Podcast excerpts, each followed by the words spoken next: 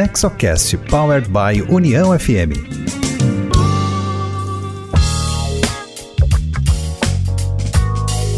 Olá, esse é o episódio 13 do NexoCast, o podcast sobre governança corporativa, inovação e empreendedorismo voltado ao desenvolvimento, com foco nas famílias empresárias. O NexoCast é uma iniciativa do Nexo Governança Corporativa, tem produção da Rádio União e traz sempre um conteúdo da maior qualidade voltado às boas práticas empresariais. Você está convidado, pode escutar nosso podcast pelo site do Nexo, que é nexogc.com.br, também pelo site da Rádio União, que é uniãofm.com.br, e pelos aplicativos de áudio como o Spotify e o Deezer. Siga o NexoCast e receba sempre no seu aplicativo cada novo episódio que entrar na rede. Você já sabe, o Nexo Governança Corporativa é uma associação que foi criada por fundadores e sucessores de famílias empresárias para promover boas práticas de governança corporativa, formação pessoal e profissional de novas lideranças, empreendedorismo e inovação. A nossa sede é em Novo Hamburgo, no Rio Grande do Sul. Eu sou Cristina Pacheco, diretora de comunicação do Nexo, e hoje o NexoCast conversa com José Galó presidente do Conselho de Administração da Lojas Renner, maior varejista de moda do Brasil. Ele é também membro do Conselho de Empresas como Ultrapar, Localiza e Itaú. Para conversar com o nosso entrevistado, me acompanham nesse NexoCast os diretores do Nexo, Miguel Vieira e Juliano Brenner Henneman. Ao final, temos a nossa dica imperdível que trazemos a cada episódio uma dica de conteúdo adicional para adicionar ainda mais repertório e conhecimento sobre essa pauta. Como hoje o nosso entrevistado é autor de um livro, O Poder do Encantamento, esse vai ser nosso tema da dica final. Eu chamo então Miguel Vieira para abrir a nossa roda de perguntas. Por favor, Miguel. Cristina, Juliano e em especial José Galó, é uma honra tê-lo conosco aqui no Nexo Uh, Para nós é, é, é, muito relevante essa troca de, de, ideias a respeito de governança em empresas familiares. Para iniciar esse bate-papo, uh, gostaria de, de, ouvir de ti um pouco da trajetória das lojas Renner, desde o início, quando empresa familiar, depois com a entrada de um investidor estrangeiro e atualmente uma corporation, a primeira corporation com ações negociadas em bolsa. Uh, quais foram os aprendizados do processo de adoção de boas práticas de governança? Uh, como foi o alinhamento dos acionistas lá no início, a profissionalização da gestão, a formação do conselho, o perfil dos conselheiros? Se tu puderes compartilhar conosco essas boas práticas que podem ser também uh, recomendadas para outras empresas familiares. E mais uma vez, muito obrigado pela tua presença aqui hoje no NexoCast. Obrigado, Miguel. É, na realidade, é, realmente nós vamos falar aqui sobre a Renner, mas a, a, minha experiência ela, com empresas familiares ela antecede a, a Renner, né, porque eu, eu tive oportunidade de fazer administração de empresas, eu sou aqui de Caxias do Sul, mas fiz administração de empresas na Fundação Getúlio Vargas. Eu tive oportunidade lá em São Paulo de trabalhar uh, numa hora atacadista do Brasil e, e J. Alves Veríssimo, que era uma empresa familiar, com muitos desafios de profissionalização. Depois disso, eu voltei aqui para o Rio Grande do Sul e trabalhei no, na, na Incosul, que de uma certa forma também estava num processo de profissionalização. E também depois eu tive meu próprio negócio. Então, no fundo, essa, essa a, chega, a minha chegada em Incosul a, desculpe, a minha chegada a Renner, ela tem todo um sistema, tem toda um, uma, uma, parte, uma parte inicial, onde eu passei por empresas familiares, enfim, então tive uma preparação para talvez esse que tenha sido o maior desafio eh, da minha vida que nós estamos relatando aqui. Bom, eu, eu cheguei na Renner, a Renner estava assim com uma série de desafios, com uma série de problemas, eh, eh, de posicionamento, ela tinha perdido seu foco do mercado, né? e eh, eu, na realidade, quando cheguei, o meu primeiro trabalho foi fazer o plano estratégico da companhia, e ela, a Render era uma, sim, ela não estava num bom momento, mas ela era uma marca forte, reconhecida, que tinha feito muitas coisas boas no passado. E é interessante quando você tem uma empresa boa, forte, que respeita o consumidor, que é uma empresa séria, uma empresa ética, ela passa cinco ou seis anos de dificuldade, mas as pessoas não esquecem as coisas boas que essa empresa fez. As pessoas querem voltar para você, mas você, é, mas, mas é, a empresa não está dando o que as empresas recebiam no passado. Então, basicamente, esse planejamento estratégico meu contemplava é, recompor as coisas boas da renda do passado. E nisso, eu também houve uma alteração importante no conselho de administração, porque no fundo eu fui chamado para profissionalizar a, a Renner. A família estava operando a companhia, é, alguns membros da família, e eles acharam que era momento de profissionalização. E essa profissionalização ela começou no conselho, porque cinco membros da família participavam do conselho. E quando eu entrei, eh, dois, eh, só permaneceram dois membros da família, que cada um deles tinha 50% de uma holding que tinha o controle acionário da Renner, então foram chamados três é, pessoas de fora né, para compor o conselho. Cinco pessoas, dois, inclusive, eu confesso a vocês que isso foi porque é, é, inicialmente eu tinha sido é, contratado para fazer um plano estratégico. E feito isto e apresentado ao conselho, o pessoal gostou do plano. E aí me convidou para executar. Vamos ver se os seus planos funcionam. E eu já tinha tido algumas experiências de empresas familiares no passado que tinham me deixado alguns traumazinhos. Né? Então, eu digo, poxa vida, não, não, gostaria de passar por essas situações né, de novo, mas aí o conselho falou: olha, veja só que mensagem que a família está mandando. É, ela saiu do conselho, só, só, tem dois da família, então, pô, realmente, se vocês ficarem aqui comigo três anos, nós vamos em frente. E aí começou todo um processo que não dá para a gente expor aqui, que nós não temos tempo, certo? Mas de recomposição de produtos, a partir do momento que começamos a acertar o produto, começou a sobrar capital de giro, capital de giro, renovamos as lojas, depois começamos a chamar os clientes. E uh, é muito importante o apoio que eu tive do, do, do conselho, porque no processo de reformulação você tem uh, que fazer algumas mudanças que são mudanças drásticas. Né? E eu passei por alguns episódios muito interessantes, porque, por exemplo, na visão de alguns acionistas, a, a alteração que eu estava fazendo no, no, nos produtos da empresa, porque por uma série de circunstâncias a Rendler estava oferecendo produtos com preços bem mais elevados do que realmente o consumidor podia pagar. E a primeira coisa que eu tinha que fazer é exatamente, vem cá, quem é o nosso cliente? Vamos ajustar o produto para o nosso cliente. E aí aconteceu um fato interessante, não é que algumas algumas pessoas da família começam, poxa, mas eu não consigo mais comprar o, o vaso de cristal, não consigo mais comprar o abrigo, o abrigo Lacoste. Né? E quando eu ouvi esse, essa conversa, eu chamei o Cristiano Renner e disse, opa, Cristiano, é hora de conversar com os acionistas, vamos colocá-lo no auditório e vamos conversar. E então, nessa ocasião, apareceram principais acionistas, a segunda, a terceira geração, mais ou menos umas 20 pessoas, porque eu nunca tinha tido contato com eles, né? tinha tido contato só com os, representantes da holding. E descrevi: olha, gente, nós estamos nesse processo e está acontecendo isso, e, e eu vou mostrar uma coisa para vocês. E na ocasião eu projetei o perfil do cliente da Render. É?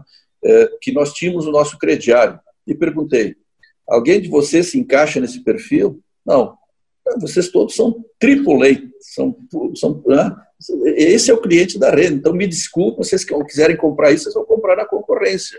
Porque a gente tem que fazer uma empresa não para a família, a gente tem que fazer uma empresa para os nossos clientes. Mas espero que vocês entendam isso e eu vou mantendo vocês atualizados. Bom, mês que vem vamos nos reunir. E efetivamente a gente foi com isso uma conversa franca e aberta, conquistando, e eles foram entendendo o que estava acontecendo.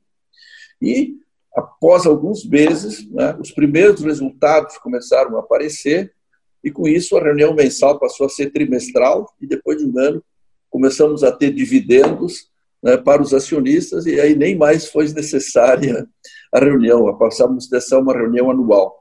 Eu acho que aí tem uma série assim de, de, de observações né, da importância né, do papel do conselho, do papel da família do papel dos executivos, né, porque é, é, é, o que não pode se fazer é misturar as coisas. Quando você começa a, a operação de uma companhia, é, uma, é, é a lógica, é, é a racionalidade.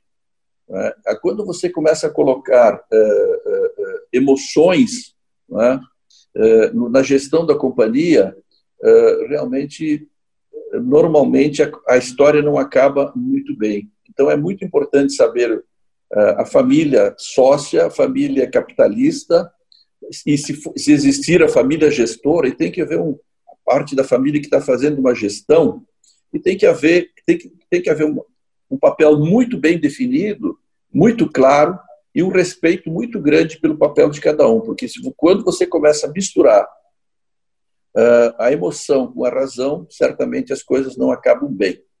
Então, o, o, o, uh, isso foi a família Renner foi maravilhosa. Eu posso dizer a vocês que a gente teve que tomar decisões muito duras. Uh, por exemplo, o, centro de distribuição da Renner ele estava localizado nos pavilhões da antiga fábrica do seu AJ. E só que eram muito grandes os, os, os centros de distribuição. Então eu tive que reduzir. Né? Imagine só, uma empresa que não pagava dividendos, eu, eu ainda cortei o aluguel deles. Né? Certamente eles não gostaram disso, mas desrespeitaram. Tá? Então, é, eu posso dizer a você o seguinte: depois, óbvio, tudo isso acabou revertendo e as coisas passaram. Foi a, foi a parte. A coisa não foi, não foi algo assim, sabe? É, é, era algo necessário. E o mais importante, a família entendeu isso e os resultados começaram a aparecer. Né? Sempre com essa conversa, com uma conversa branca, franca e aberta. E, enfim, então, eu nunca soube das reações negativas da empresa, porque haviam dois representantes da família do conselho, eles mantinham as eventuais divergências na hold, mas não contaminavam essa divergência na operação da companhia, certo? Ou, ou melhor, traziam essas expectativas, mas de uma forma construtiva, de uma forma eh, contributiva, certo? Para que eh, eh, isso se resolvesse, enfim, da melhor forma possível. Então foram anos, apesar de tudo isso, né, eu digo para vocês que a família Renner, eu não, não tenho 0,1% realmente foi uma família que se portou muito e óbvio que a recompensa disso acabou vindo para todos, para mim, mas para eles também. Então, a partir disso, depois a empresa começou a, a, a crescer, e nós vimos que nós seríamos vulneráveis sendo só uma empresa regional, nós precisávamos ser uma empresa nacional. Era necessário 100 milhões de dólares na época e a família não queria se endividar e também uh, não tinha esses recursos e principalmente estava chegando a quarta geração. E a gente já começava a sentir que a quarta geração tinha vocações diferenciadas. Então, foi um momento que eu acho, considero um momento, uma atitude bem inteligente. Né? Uh, fomos, foi, se foi em busca de um sócio, se começou a negociar 50-50, depois que era uma empresa, a JCPenney, uma corporação dos Estados Unidos, uma loja de departamento dos Estados Unidos, e chegou na hora, uh, no final da negociação, a JCPenney disse, não, na realidade eu quero 100%, e com isso é, é, a família recebeu uma parte importante de recursos e distribuiu, e cada um foi fazer a sua, a sua vocação. Tem alguns que foram empreender, outros foram ser surfistas, outro foi, uma outra foi fazer sua posada em gramado, e com isso a empresa continuou, mas o conselho continuou. Mesmo com a JCPenney, nós é, mantínhamos as rotinas de conselho, de governança. Quando a JCPenney sai do Brasil, é? sete anos depois que se, que se cria a primeira corporação brasileira, a Renner foi a primeira corporation brasileira. Não existia corporação brasileira. Uma empresa, uma corporação é uma empresa sem de controle pulverizado, ela não tem dono. E foi um desafio muito grande, porque uh, quando resolvemos criar essa nova forma jurídica, a, CVM não, não, conhecia, não, não, não, não, conhecia as regras, assim, enfim. A Bolsa também era, um ser, era algo estranho, mas houve uma, uma, grande, uma grande integração entre bolsas, JCPenney, Renner, CVM, criamos a Corporação Brasileira. O Conselho, de novo, teve um papel, de novo, a partir disso se criou um conselho totalmente independente. Eu era o único que não era, é, que não era independente, tá? é, quer dizer, na, pré, porque eu era o presidente do conselho na época que o conselho era da JCPenney. E me foi feita uma pergunta na ocasião. Você quer ser presidente do conselho e presidente da empresa, eu disse, qual, é, qual é a melhor governança? A melhor governança é você só ser presidente da empresa. Então, eu só vou ser presidente da empresa, vamos buscar um presidente uh, do conselho, uh, uh, o, o, Francisco Gro, que foi presidente do Banco Central da Petrobras, criamos um conselho totalmente independente. E como é que foi criado esse conselho? Esse conselho, nós, nós fomos vamos buscar quais as competências que nós precisamos para o conselho. Nós não vamos assim em busca de nomes famosos, não. Nós precisamos ter alguém financeiro, nós precisamos ter alguém uh, uh, representando a moda e a mulher. Na época, na época foi convidada a Glória Calil. Nós precisamos ter alguém estratégico, vamos buscar uma outra pessoa. Nós precisamos ter alguém que garanta a governança da companhia, convidamos o ex-presidente da, da, CVM. Então, é assim que se constitui um conselho. Né? É, é, o conselho adequado para as necessidades da empresa. Uma empresa industrial, ela tem características diferentes do varejo. Uma empresa de serviços, ela tem características diferentes. Então, essas características diferentes de cada empresa é que definem as competências necessárias e, com isso, se buscam essas pessoas para complementarem. Então, basicamente, nós tentando dar um resumo, foi essa trajetória. Enfim, a Renner, é, o conselho sempre teve um papel importante é, em todas essas fases né, de evolução da companhia. Relembrando aqui que a Renner, ela fez o seu IPO, abriu o seu capital em 1967. Né? A gente está, por coincidência, agora numa safra de muitos IPOs, né? a IPO da Renner em 1967, que mostra que o seu AJ Renner, o fundador, ele tinha uma característica associativista, enfim, né, e, e, enfim, uma empresa que, eu diria assim, que, que já nasceu, o seu AJ provavelmente tinha uma, um cuidado muito grande com a governança, tanto é que no início da Renner, a Renner era uma empresa totalmente profissional, não havia nenhum dos filhos do seu AJ na, na, na, na Renner. Bom, Miguel, é mais ou menos isso, assim, para começarmos a conversar. Está ótimo. Uh, uma outra pergunta que eu gostaria de endereçar, um tema que é muito caro a todas as organizações, e em especial aquelas de controle familiar, que é a passagem de bastão do, do fundador para os herdeiros. E, e, e, essa sucessão nas empresas, uh, ela deve ser pre preparada uh, planejada. Eu gostaria de ouvir um pouco do processo de sucessão da Renner, da, da sua saída de CEO para a posição no conselho e quais lições e, e aprendizados a gente poderia compartilhar uh, e, e, encaminhar para outras empresas familiares aí que estão nesse processo de sucessão. É, eu acho que você provavelmente está tá tocando é, no segundo ponto mais sensível para a perpetuidade de uma empresa. Não é? Eu acho que o primeiro, o primeiro ponto mais sensível é a definição de uma proposta de valor de um diferencial competitivo, né? que certamente ele é feito provavelmente pelo fundador. Né? Só que chega um momento em que o fundador tem que passar o bastão. E aí é que tá, aí eu imagino que vocês são especialistas nisso. Muitas empresas ficam pelo caminho exatamente por esse momento. Por quê? Porque uma empresa ela, ela tem uma lógica, como eu falei, ela tem uma razão. Quando você não faz bem feito isso, entra a emoção, entram conflitos familiares, e vocês já viram, e eu já vi, é, quantas empresas, empresas boas, maravilhosas aqui do nosso estado, que eram grandes empresas, e desapareceram, infelizmente desapareceram por conflitos familiares exatamente nesse período de transição. É um momento muito muito delicado e que tem que ter muita habilidade. Especificamente na Renner, eu comecei a preparar o meu processo de sucessão. Eu acho que nós temos que fazer, o que eu vou falar, tem que fazer alguns ajustes para uma empresa familiar, mas eu comecei a preparar o meu processo de sucessão cinco anos antes da minha saída. Não é? E, e, foi interessante porque eu nunca falei que estava preparando um processo de sucessão para os diretores. É? O que eu fiz foi, cinco anos antes, começar um processo bem estruturado, bem técnico, para conhecer as habilidades de cada diretor. Tá?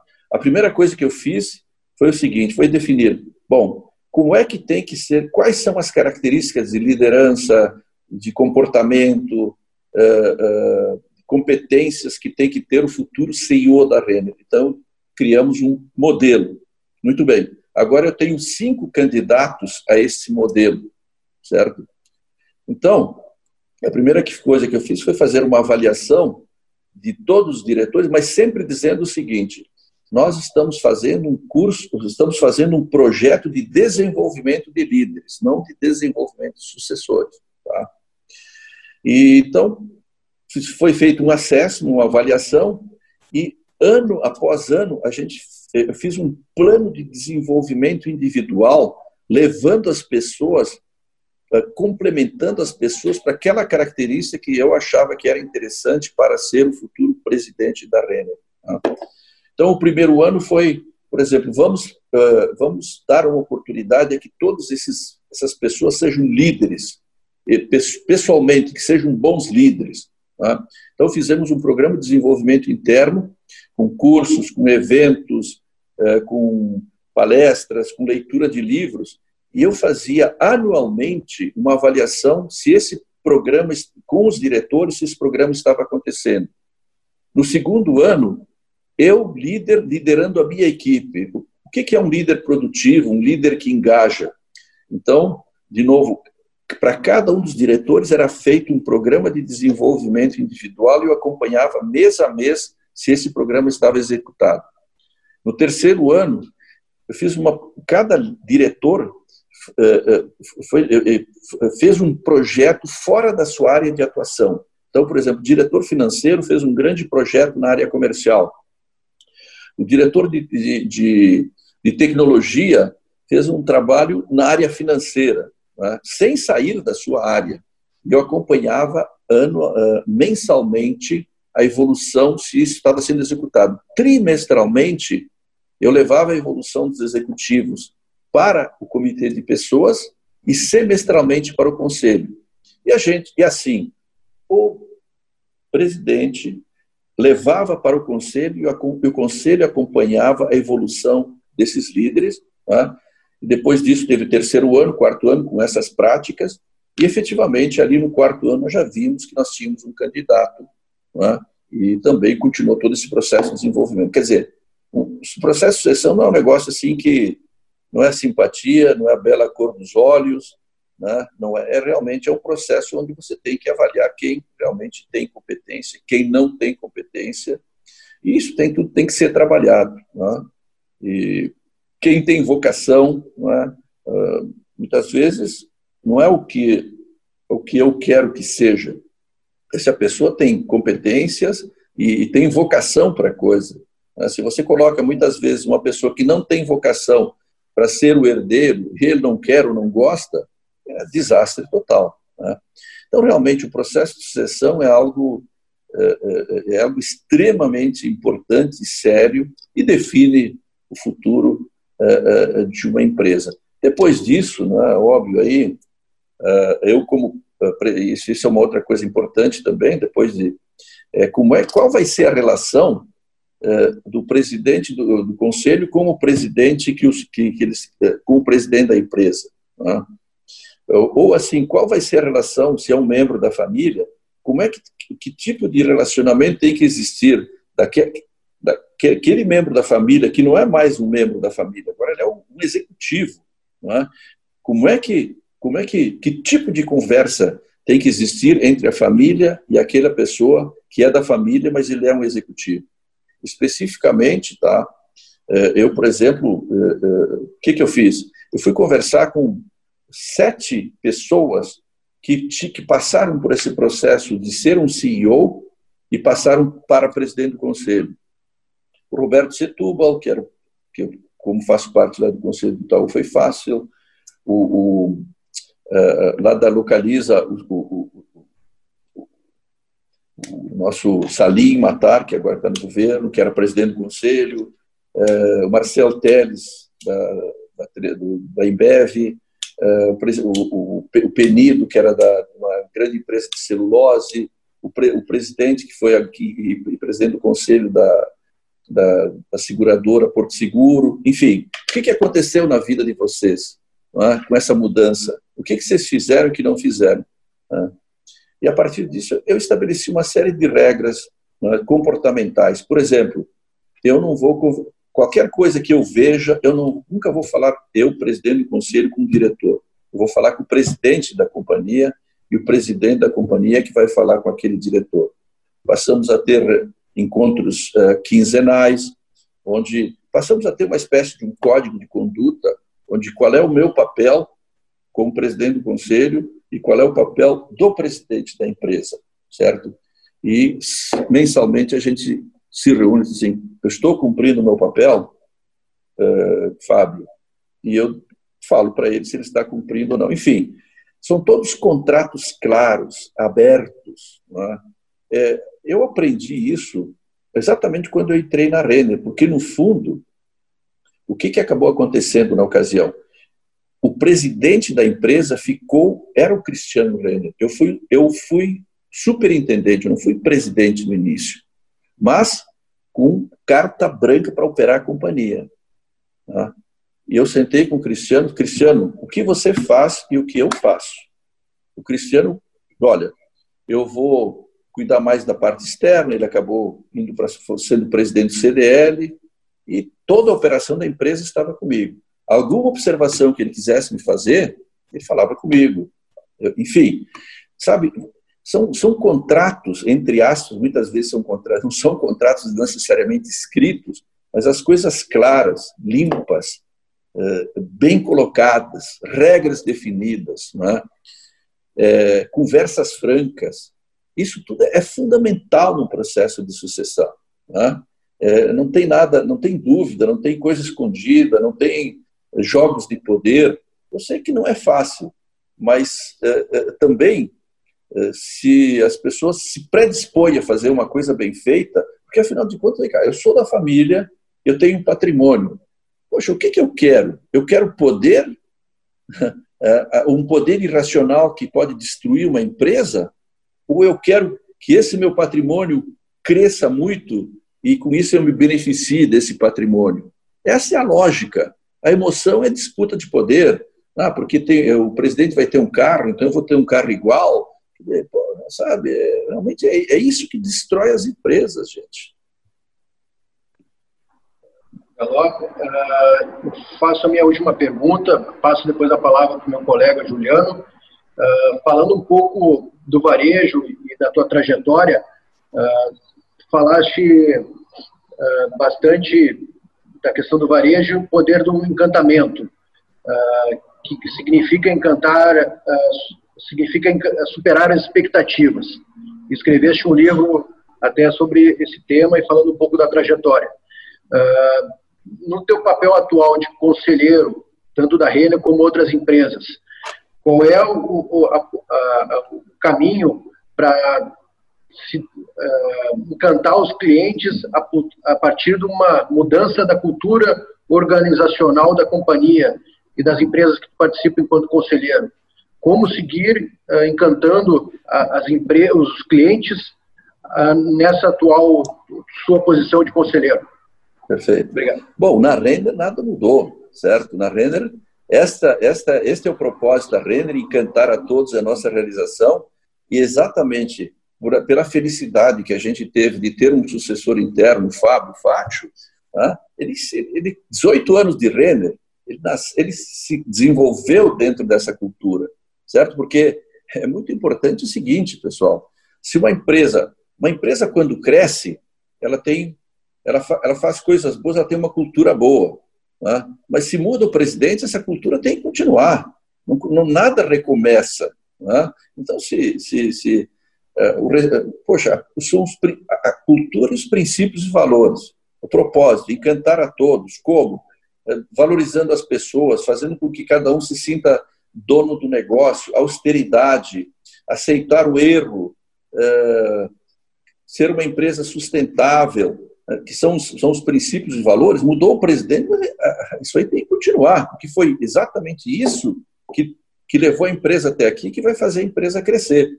Então, eu pessoalmente, tá, eh, eu, eu sempre trabalhei no varejo, tá? Eh, desde o meu primeiro trainee, a todas as empresas que eu passei, que quem tiver a oportunidade de ler o meu livro vai, vai ver isso em detalhes, e passei por muitas dificuldades. Então, é, e quando eu escrevi bom, depois eu vou falar sobre o livro, mas, é, é, enfim, e, eu, e exatamente pela minha primeira experiência, pela, pela, pela humildade de ser trainee, de fazer, de botar a mão na massa, de, de estar próximo do cliente, aquilo passou a ser para mim é, a minha essência, certo? Então, eu, eu não faço nada, não fazia nada na rede, não faço hoje nada no conselho, e assim como nos outros conselhos que eu participo, essa decisão, né, ela vai encantar clientes, né? E o que é encantar clientes?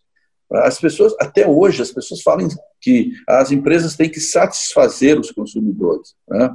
Pode ver, a missão aí, 99,9%, qual é a missão? Satisfação.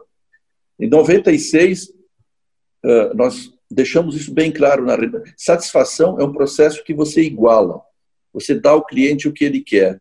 Eu não quero isso, eu quero muito mais. Eu acho que nós temos que dar mais do que ele quer, surpreendê-lo. E aí o encantamento.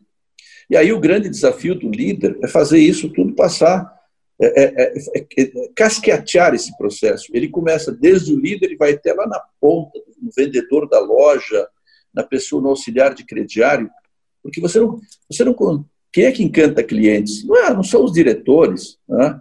são, são, são, são, as pessoas que têm contato com o cliente. Então, isso para mim é uma essência.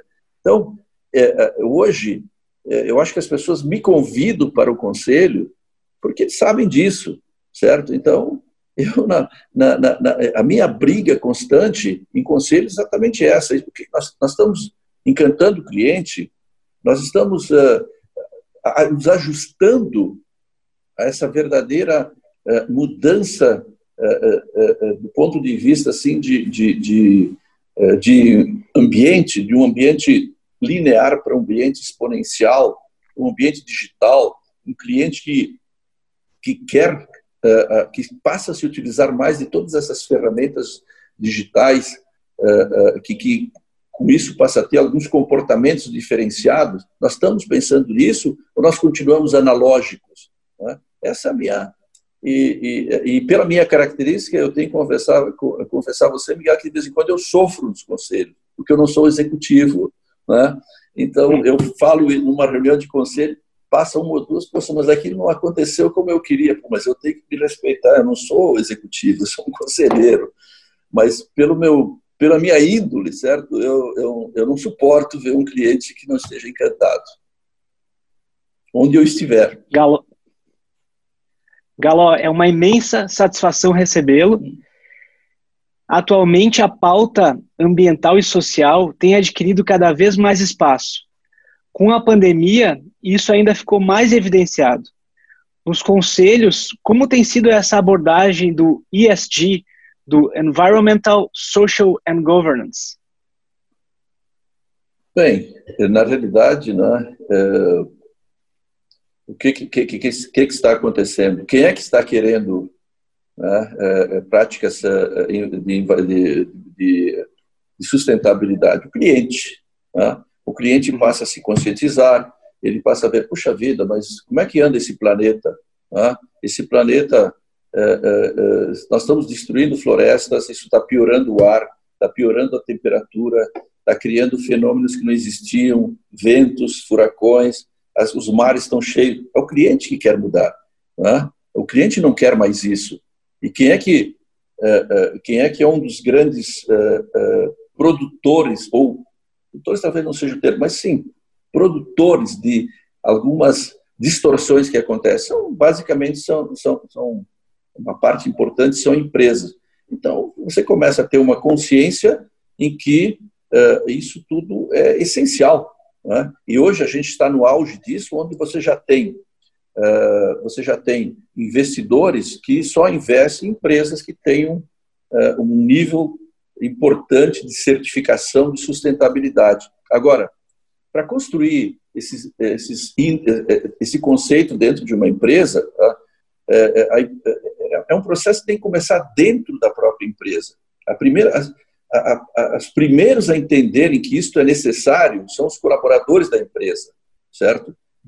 Não, não é um negócio, isso não, não é uma não é uma prática para artificial, é? é uma, tem que ser uma prática autêntica e verdadeira. E é óbvio que o conselho é, tem um papel fundamental de é, é, exigir, não é? que, que esse seja um tópico extremamente importante, que a diretoria não só preste atenção, mas que estabeleça práticas de sustentabilidade, não, é? É, não necessariamente para agradar investidores, mas como convicção, como necessidade. É? Afinal de contas, o que é sustentabilidade? Sustentabilidade é nós entregarmos para os nossos filhos, para os nossos sucessores, um mundo melhor que o nosso. Então, tá, tem alguma coisa que não está acontecendo. Então, isso tudo é, não, é, não, é, não, é, não é porque está na moda e é bonito, é necessário.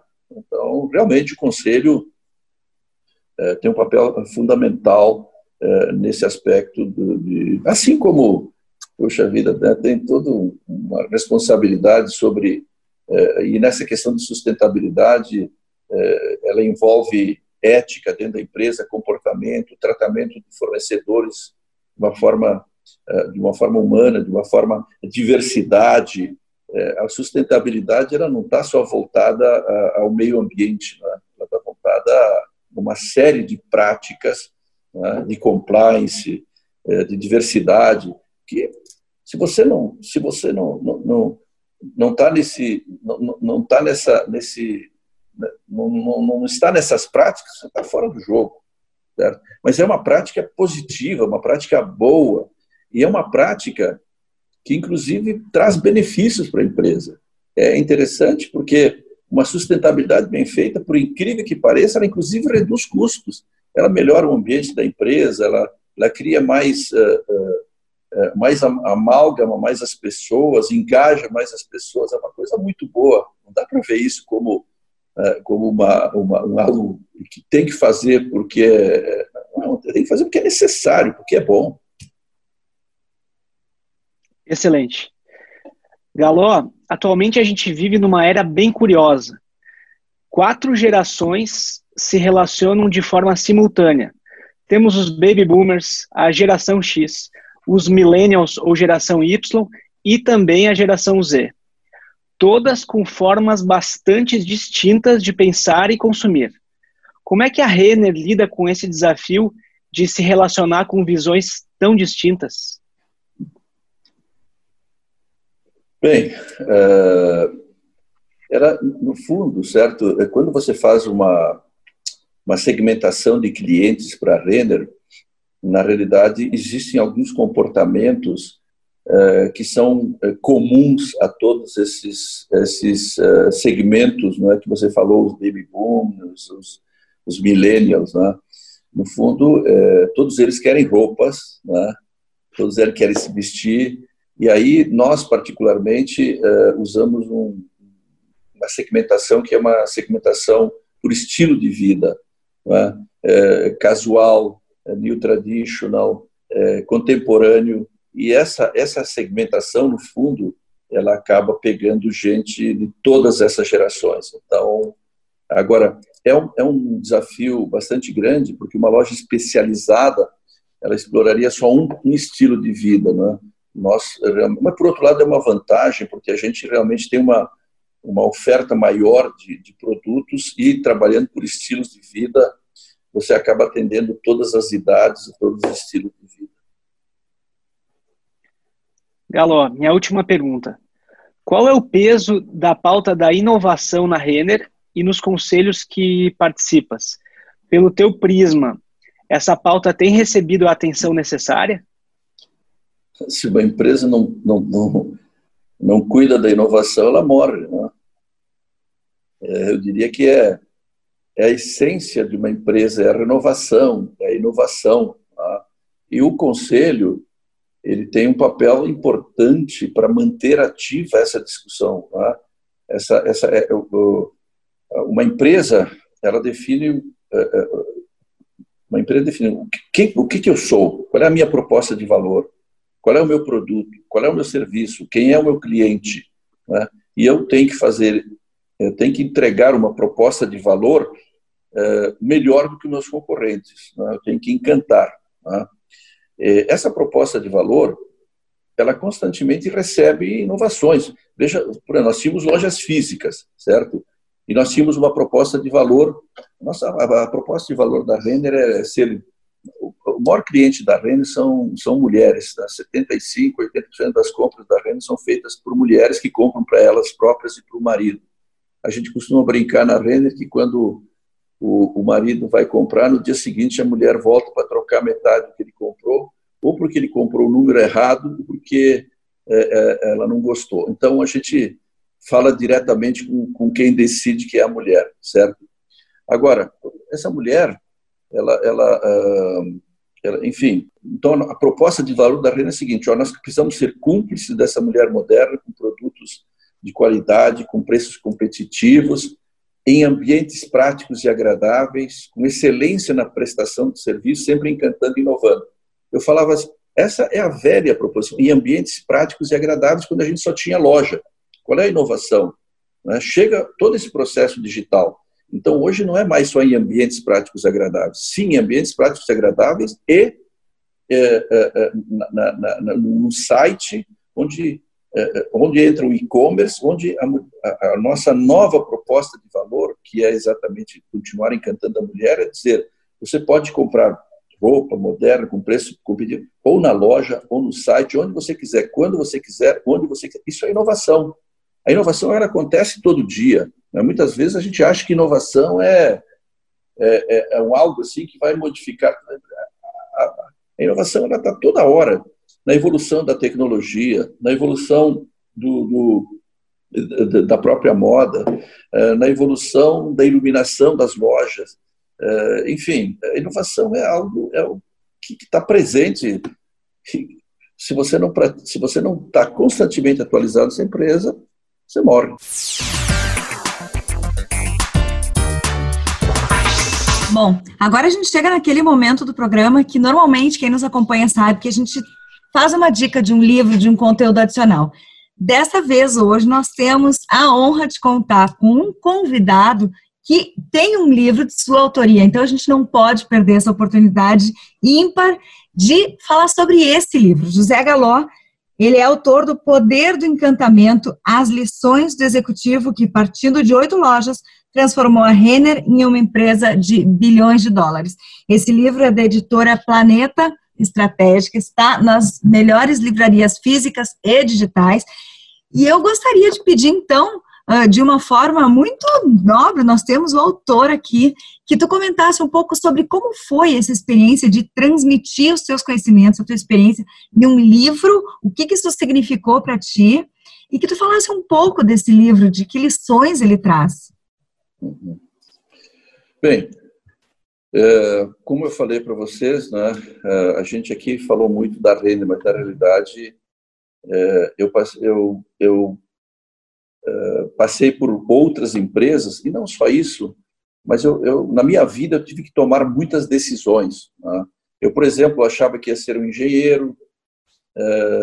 Quando eu fiquei sabendo, engenheiro químico, fiz vestibular aqui na Universidade Federal do Rio Grande do Sul. Quando eu descobri que a melhor, melhor curso de engenharia química era em São Paulo. Eu fiz vestibular, tranquei matrícula e fui para São Paulo, que eu tinha ido uma vez para São Paulo. Isso depois cheguei lá, depois de seis ou sete anos de cursinho, cheguei à conclusão que não era isso que eu queria. Comecei a, a ver, a ler coisas sobre marketing, fiz administração de empresa, enfim. Fora isso, depois disso, coisas que aconteceram uh, num processo de eu com 23 anos ter que tomar, assim, ser colocado em grandes desafios né, numa empresa, no maior atacadista do Brasil, é? depois disso aqui na própria Incosul, aconteceram muitas coisas da minha vida e muito uh, marcantes e que foram uh, me ensinando muita coisa. Então, quando um determinado, sempre que eu fazia alguma palestra, alguma conversa, o pessoal falava assim, pô, mas que coisa bacana, por que você não coloca isso no livro? Né? É, enfim, aí tanto falar assim, não, vamos colocar isso no livro, então ele só tem um objetivo, ajudar, se eu puder ajudar as pessoas a tomarem decisões, então tanto é que, que, que nos vários capítulos sempre tem uh, o que, que eu aprendi. Então ele só tem esse objetivo de eu poder uh, compartilhar as minhas experiências, mostrar que se você é do bem, se você tem um propósito, nada é impossível nessa vida, se você é uma pessoa de confiança, uma pessoa ética, mesmo em situações mais difíceis que você possa imaginar, como eu passei uma situação, só para incentivar que vocês conheçam o livro, eh, eu não, vou, não, tenho, não temos tempo aqui para contar em detalhe, mas você imagina o seguinte, eh, você, no dia 18 de novembro, é, você, de repente, acontece uma circunstância que vocês vão ler no livro qual é, na época da Incosul, o dinheiro da empresa todo ficou preso, ficou retido, né? e, a, e, a, e, a, e, eu fiquei no dia 18 de novembro sem um real no caixa da empresa, e no dia 30 eu tinha que pagar o salário de 3 mil pessoas. Como é que faz? Né? É, é possível. Né? Se você tem plano, tem projeto, se você é, gera confiança, então, é, foram muitas dessas situações. Então, eu vejo assim, muitas vezes, muitas vezes muito jovens, tá, que que é, é, não descobriram a sua paixão, não têm coragem de descobrir a sua paixão, acabam fazendo um curso é, porque papai acha que é interessante, mamãe acha que é interessante, ou ele próprio resolve fazer um curso, faz dois, três semestres, não é isso que eu quero, mas já que comecei, vou até o fim essa pessoa não tem muita chance de ser feliz, né? Então, é, é, é, essas coisas todas, eu também acredito muito que a gente nasce com uma riqueza fantástica que é o potencial. Só que, infelizmente, 90% das pessoas passam por essa vida e só usam 10% do seu potencial. E o uso do potencial está ligado diretamente à felicidade de cada um.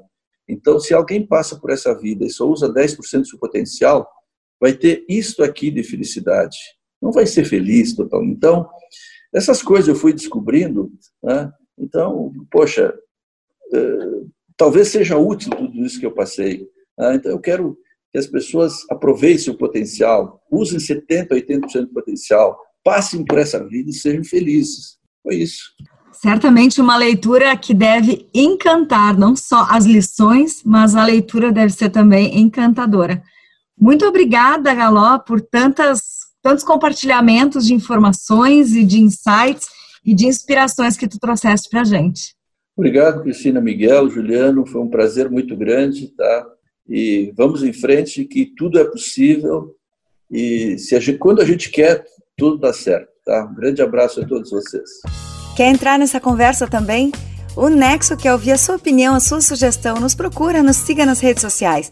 Nós estamos no Facebook como nexogc.com.br, também no Instagram como arroba nexogc.com.br e no LinkedIn nós somos o NexoGC.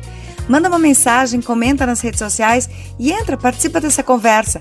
E por aqui, siga o nosso podcast para não perder nenhum episódio.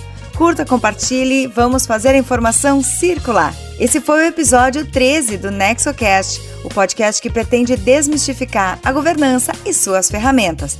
No próximo episódio, mais insights e conteúdo voltado à gestão, inovação, empreendedorismo e governança para famílias empresárias.